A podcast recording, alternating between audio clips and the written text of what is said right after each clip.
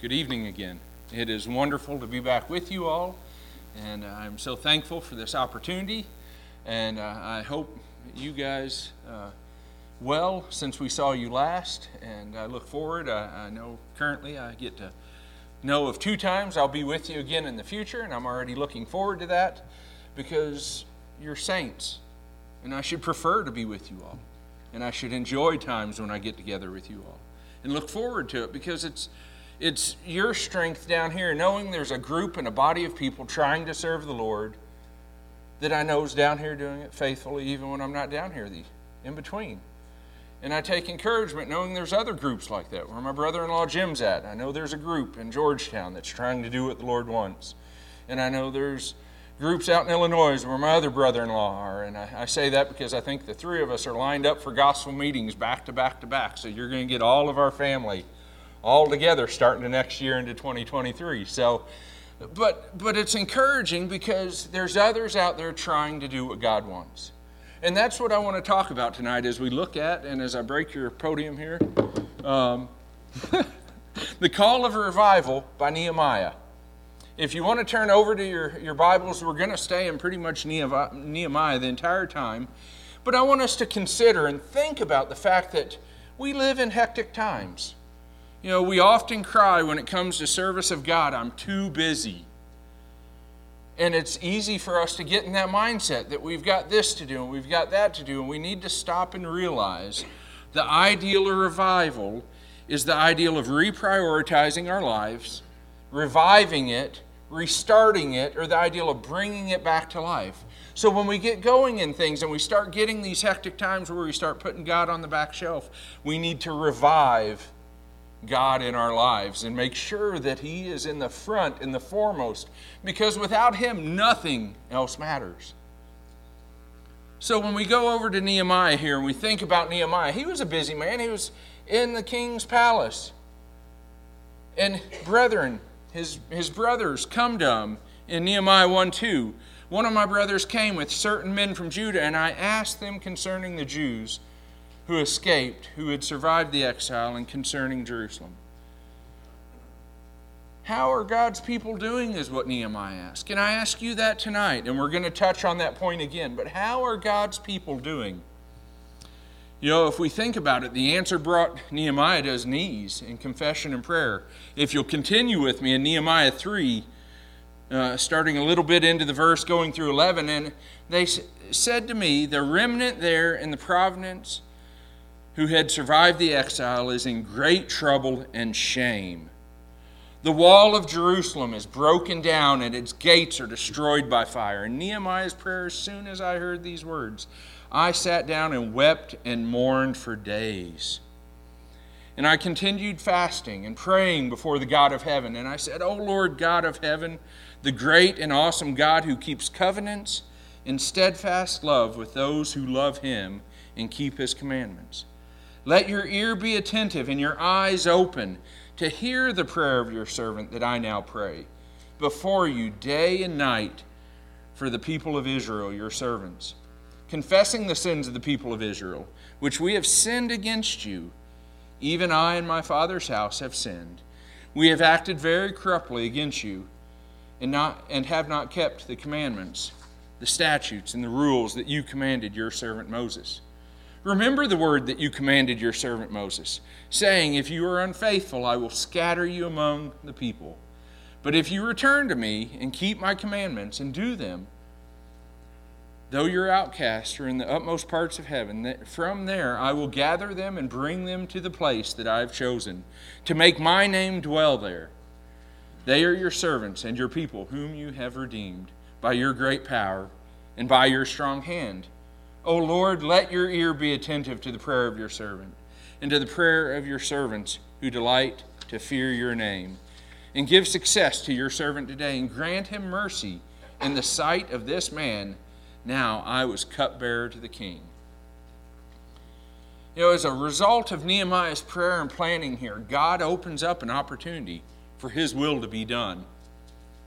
The question in Nehemiah is still valid today, just as the people were struggling to rebuild Jerusalem. How are we struggling today?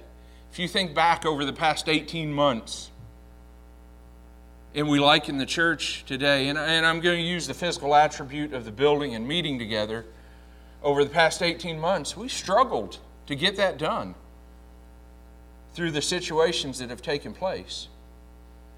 And oftentimes, my thought and my prayer, thinking about people, is how are God's people doing right now? And are we satisfied with the progress that we were going through? And I'll say, there were times that I had tears thinking about the fact that brethren weren't meeting and able to meet and to do what they're called to do to worship the God of heaven. But you know, Nehemiah was challenged by this. And God's providence for him was this And I told them of the hand of my God that had been upon me for good, and also of the words that the king had spoken to me. And they said, Let us rise up and build. So they strengthened their hands for the good work. Nehemiah was given the work to go and make this happen. And it took one person to get this going. Okay? Well, what's, our, what's God's plan for us? If we liken ourselves to Nehemiah and the revival that's called for back then, today, if you go to Romans 10 1 through 4, it says, Brothers, my heart's desire and prayer to God for them is that they may be saved. For I bear them witness that they have a zeal for God, but not according to knowledge, but being ignorant in the righteousness of God and seeking to establish their own. They did not submit to God's righteousness, for Christ is the end of the law for righteousness to everyone who believes. So, what's that transfer to us to be, though? You know, up there in that sentence, sticking with the vernacular that's used in that, for I bear them witness. So, what do we need to do today? We need to be that witness to people of that person that's serving God no matter what. Just like Nehemiah, he was one. But we're going to see what that one was able to do. Look at Paul in his writing to Acts 20 and 26, a couple different places. But starting in verse 22, 1 through 2 Brothers and fathers, hear the defense that I now make before you. And when they heard that he was addressing them in Hebrew language, they became even more quiet. And he said, You know, Paul was addressing them and witnessing to them what they needed to do in chapter 22 on down 17 through 21 it said when i had returned to jerusalem and was praying in the temple i fell into a trance and i saw him saying to me make haste and get out of jerusalem quickly because they won't accept your testimony about me and i said lord they themselves know that in the synagogue after another i imprisoned and beat those who believed in you and when the blood of Stephen, your witness, was being shed, I myself was standing by in approval and watching over the garments of those who killed me. And he said to me, Go, for I will send you far away to the Gentiles. And on into chapter 26, Saul gives his conversion there to King Agrippa. So Saul, multiple times, took the, Paul took this upon himself to be that one that was giving that witness. So if we look back, we have to then think how does this apply to us? Well, when we could admit to people that we've sinned and desire to be revived, then we can lead God's people in revival like Nehemiah did. Let us rise up and build, Nehemiah 2:18, so they strengthen their hands for the work. And that's what I'd say has taken place a lot of places now. We've people have strengthened their hands and they've got back up and they've they've got things going where kind of like the wall to this, it, it's starting to be built back. And I'm not saying the church is this building in the place, but just, just stay with me for a minute and you'll see where I'm going with this, okay? There were times where there were buildings you would drive by and they looked abandoned for months on end. Just as the wall of Jerusalem was significant to the people that looked at Jerusalem, a building holds some interest to people that drive by it, and we looked like we were vacant. And that call was to revive, and we are starting to do that as a people. God's people are gathering again and meeting again, and people that drive by see this. You know, when you start doing this revival, though, it's going to involve opposition. We had opposition, just like Nehemiah's time. He faced opposition in the time of revival from Sanballat and Tobiah. He faced it from the army of Samaria in Nehemiah 4. And in Nehemiah 6, he faced it from the people in the area because of taxation and duties by the surrounding governments that they were putting on those people at that time. But the man of God put it into God's hand and he kept on building. It was all led by one. And they got excited about it. And Nehemiah continued to face this opposition over and over. And he completed the revival that he started. And if you go on, as you see in the book of Nehemiah, the results were as the wall was completed in less than two months, 52 days. He allowed God's will to work. You know, the people had a mind to work. They were excited. And it took that one person to get them going. In Nehemiah 4 6, the wall was at half its height, half its height. And in chapter 6 and verse 15, it was complete. All by the one person coming back from captivity because he was worried about the state of the nation of Jerusalem. And that's what I want to call to you guys tonight for is to take each one of you, be a Nehemiah, and be worried about the state of the work of the church. But that's the easy part. You think about getting back together and getting the building so it looks like it's being seen and being in in different places finally, and, and you see some life. But here comes the tough part. The real challenge is now getting the revival of the people going. We have to work together and be that one person that draws people to get back going again. Well, in this case, Nehemiah sought out Ezra the priest to read the word. That's what started a revival was reading the word. You know, you could put my lesson away tonight and we could just read the Bible and that would get us going.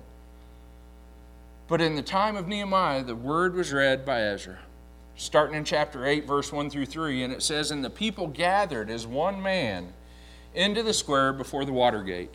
And they told Ezra the scribe to bring the book of the law out of Moses and that the Lord had commanded of Israel. So Ezra the priest brought the law before the assembly, both men and women, and all who could understand what they heard on the first day of the seventh month, and he read from it facing the square before the water gate, from early until morning until midday. All right, so early morning till midday, that's six to 12 hours, depending on how you count that timing. I'm not going to preach that long tonight, okay? We'll be done here by seven. But they had a mind and a presence to see the importance of this and stand for the reading of this word. And all the ears of the people were attentive to the book of the law. And that's where we got to go. Revival is accomplished through the word by one person with the word. One person getting excited about the word will cause a revival. One father in a home getting excited about the word will cause that family to change. Any of you, as a Christian, being excited about the word will impact someone else to have a change. We have to revive and we have to keep going. You know, the natural response to the word of God is passionate worship if someone's truly listening. Consider what Nehemiah 8, 5, and 6 says. When Ezra opened the book in the sight of all the people, for he was above all the people, and as he opened it in the people, they stood and all the people answered, Amen, Amen, lifting up their hands. And they bowed their heads and they worshiped the Lord with their faces to the ground. There was a response when the true word was read.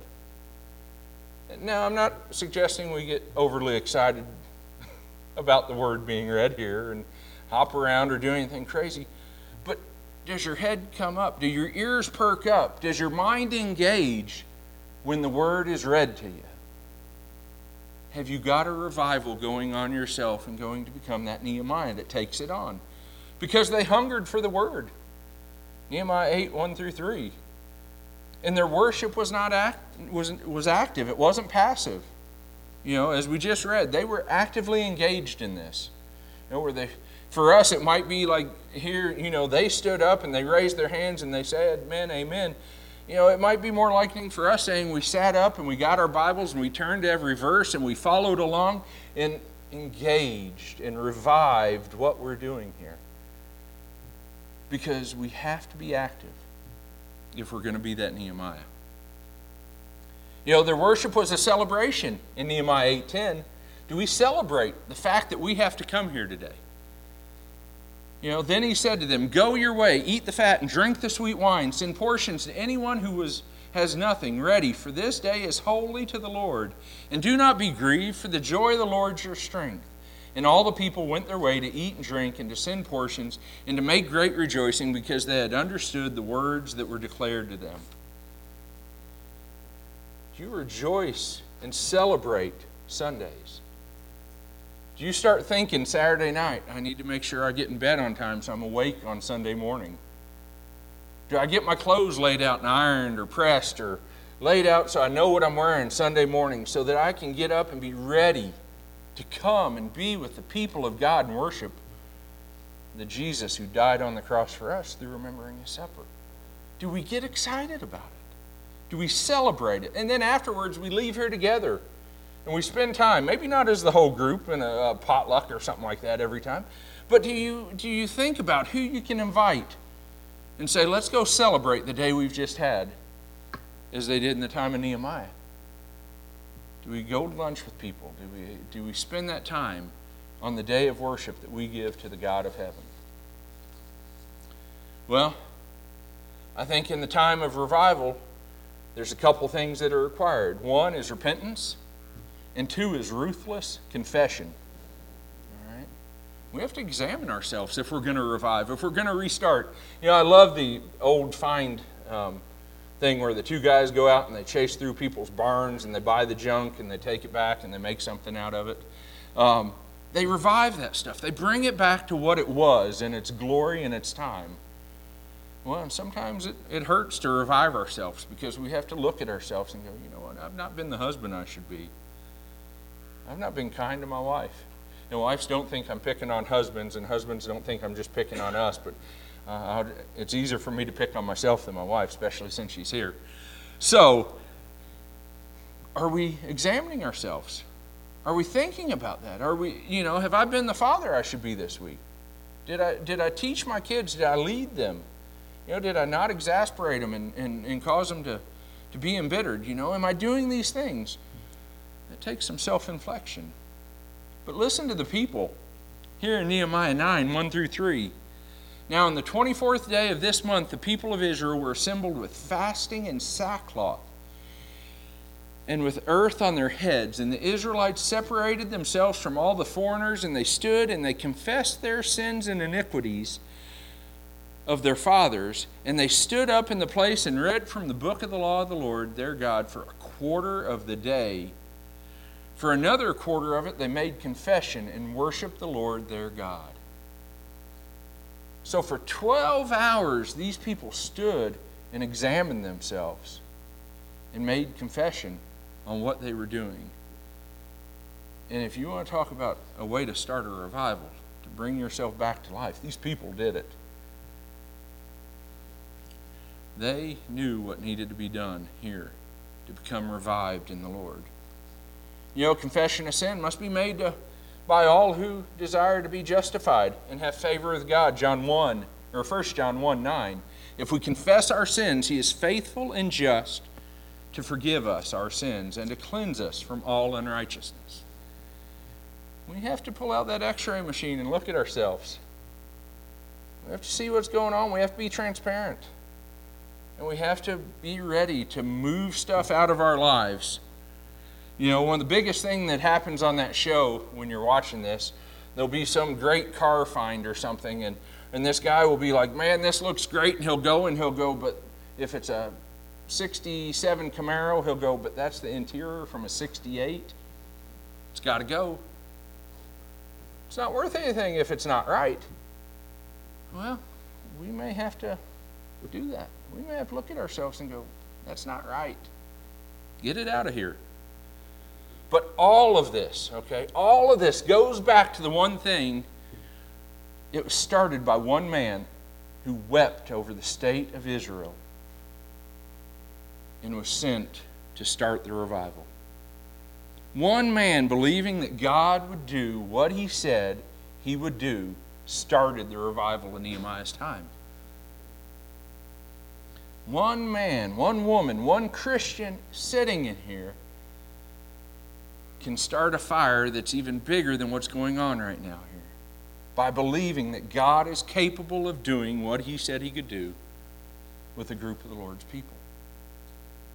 You know, even when revival was underway, Nehemiah still had opposition. You know, we have to follow his example and take God at his word and turn a deaf ear to the naysayers. Someone tells us we can't meet, we may not have to listen to that. We can't not do what the Lord has said. If they tell us that name the sin right now, homosexuality or transgenderism or, or anything right now that's a social hot button right now is right. We have to turn a deaf ear to that and say, no, God's word says this. Because opposition will come if you try to do what the Lord wants you to do. Nehemiah's revival was contagious. One man's ruthless confession about the state of Israel started a tidal wave of a revival in those people. And the people came clean with each other. Okay? And they stood before each other and said, We, we need to do this or we need to do that, whatever it is. I, I don't know you all that well, so I'm not picking on any one thing I know about anything. I'm just saying if you're doing okay, you can do better. You can revive to you're striving for that newness, that perfection of being what the Lord's people are to look like in the church. But here's where I'm going to give you some some challenges, okay? And, and you may say when I leave, huh, John's gone now, forget what he said. But I want to encourage this, is, is maybe something that would uh, set a, a fire in you. And, and this is going to sound outside the box. But think about what Nehemiah 38 says here. In Nehemiah 38, it says, Because of all of this, we make a firm covenant in writing on the sealed document are the names of our princes and our Levites and our priests. I challenged back where I preach all the time. I had a Pew Bible up here with me. And I held that up and I said, I want to challenge you because this is significant. We'll sign other things, we'll document, and we'll say we're willing, we'll complete this mortgage, we'll complete these terms, we'll complete this. The people signed the word right here saying they were going to do what God's law said. I said, Who will sign this with me? And I wrote me, Nehemiah 938 and the date and my name in the back of that Pew Bible. And I left it up there as a call for everybody to say, you know what, we take this serious. Nothing says it's defaming anything, but I challenge you. Would that be something as a group you want to consider? It's a declaration that says, I'm that serious about it. I don't know. I just throw that out for food for thought, okay? Now, the other thing, when you look at this in Nehemiah 10:39, it says, "For the people of Israel and the sons of Levi shall bring the contribution of grain, wine, oil to the chambers, where the vessels of the sanctuary are, and as well as the priests who minister, and the gatekeepers and the singers. They will not neglect the house of God." They also revived, making sure everything that was needed to take care of the work of the Lord's was provided. Just be mindful of that. Always check where you're at. You know, take that mirror, take that tape measure, and hold up the standard, in that case, the Bible, and see are you measuring upright? Well, the other thing that may help when you think about what was Nehemiah's response over in verses 3 through 11, as soon as Nehemiah had heard these words, he wept, he mourned, and he continued fasting. I don't know if you've studied fasting lately, but every place you read about it and think about it in the Bible, it's a when you do this. It doesn't really sound like it's optional if you want to. There, there's kind of an implied inference that people of God would fast. Maybe you as a group, and I challenge the group where I'm at, so I'm just speaking hypothetically. Maybe you as the group call and say, the next three Sundays, we're going to, before our meeting, because I think you guys have one coming up too, and that's what sparked some of this thought process for me. As I was thinking about this, of reviving and getting back to life. But maybe the next three Fridays you fast about your upcoming meeting. And I, I told my, the group where I preach, I said, I'm not saying it has to be food. I'm taking the term of the word fast here as in doing without something Okay, so do without something and replace it with God for the day. You know, food may not be an option for you. Depending on your health, whatever it is, may not be an option. But I'd say if we took your cell phone away for a day or social media for a day, and every time you thought about getting on social media and looked there, you stopped and you prayed for your meeting, you might be surprised what will take place at your meeting. pray and fast. I don't know. Maybe. I think it'd work, but I'm just throwing ideals out for you because I'm not a part here, so I don't want to sound like I'm telling you what to do, but I want to give you some ideals of what may make your meeting even better. Revive it. Act like Nehemiah. Be that one person to set this place on fire between now and the time of your meeting. And revive the work that's going on in the Lord's church. A couple key points, though, just to touch on them again.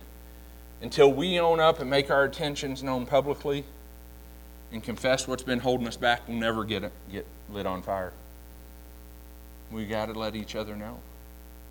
We got to be like those Israelites that stood for a quarter of the day confessing to one another, I haven't been doing this. I haven't been taking opportunity to talk to my coworkers about the Lord. Or I've been not stepping out of the room when they maybe start talking in ways that I shouldn't be a part of. And I'm just, yeah, I'm not telling them they shouldn't, but I'm not joining in, you know. What, what's going to be the change that sets us on fire, that makes us revive, and brings us back to that state of being what the Lord wants us to be? You know, when a person has courage to come down the aisle and be an example of revival and say those words, I've sinned, have you noticed that's gotten few and farther between? I, have seen it happen once in maybe the past six weeks, but before that, it had been a long time since I'd seen someone come down the aisle and actually admit they needed help in prayer from the group. We need to revive. We need to become that Nehemiah. You know, no wonder with strong confession, this book is the one that proclaims the joy of the Lord is your strength in Nehemiah 8:10. My question is, what's what's our joy? Can we say that tonight? Could we could we sing that song that I've heard, the joy of the Lord is your strength? I can think of the chorus running through my head that I've heard before. Can we say that with an amen behind it because we believe that? Are we revived in such a way that a fire is burning within us that we're going to revive what the work needs to be here? And I hope you, I leave and you guys go, oh, we're already doing this. I don't know, all right? So please don't take this as I'm trying to fuss or pick on something or, or say something because I know I'm wanting us to cause you to go, okay, I'm good, but I can be better. You know what? I'm better, but I can be outstanding. And you know what? Now that I'm truly doing what the Lord wants, I'm on fire. Because it's that important. Don't let anything get between you and heaven. Don't turn cold. Don't let go of the word. Don't stop pressing all the things that we hear of in the pages of the Bible. Hold on to the Bible. Follow it in every way and keep working for the Lord. Revive like Nehemiah and those people did. You know, tonight, thank you for your patience. I appreciate your attention and I appreciate your time. And we have that chance now. We have a chance to, to if we're struggling, and you all know each other better, if you're struggling with something, you want the prayers of the group, make it known. Don't be embarrassed. Don't think, oh, I can't let someone know. I can't let someone know I'm having trouble at work. I can't let someone know that I'm having trouble in my relationship. Because the first start of fixing it is letting it be known so that you can let it go and start reviving and building and correcting. Or there may be some here that just haven't obeyed the gospel. You know, tonight, I, I think you've heard the word. We haven't talked necessarily about obeying the gospel right out of the scriptures, but, but it's a principle. You have to let go of yourself you have to hear the word, you have to believe it. Because of that, you're going to confess and repent because you shouldn't be doing those things. And then you're going to be buried in baptism. And I'm sure probably there's water behind this curtain. I've never looked, but I'm guessing that's where it's at. I said that one time when I looked back behind the curtain and I didn't realize they were cleaning it and there was no water that night before. But, but if not, we can get that taken care of too. We can find some water. But if you need to obey the gospel, don't don't wait. You know, Nehemiah learned this and he got up and he acted. Don't put off. Cling to the Lord and don't let anything get in your way. And you'll be the Nehemiah that we just read about tonight. So if you need to do or say anything tonight and need our help at all, please come as we stand and sing.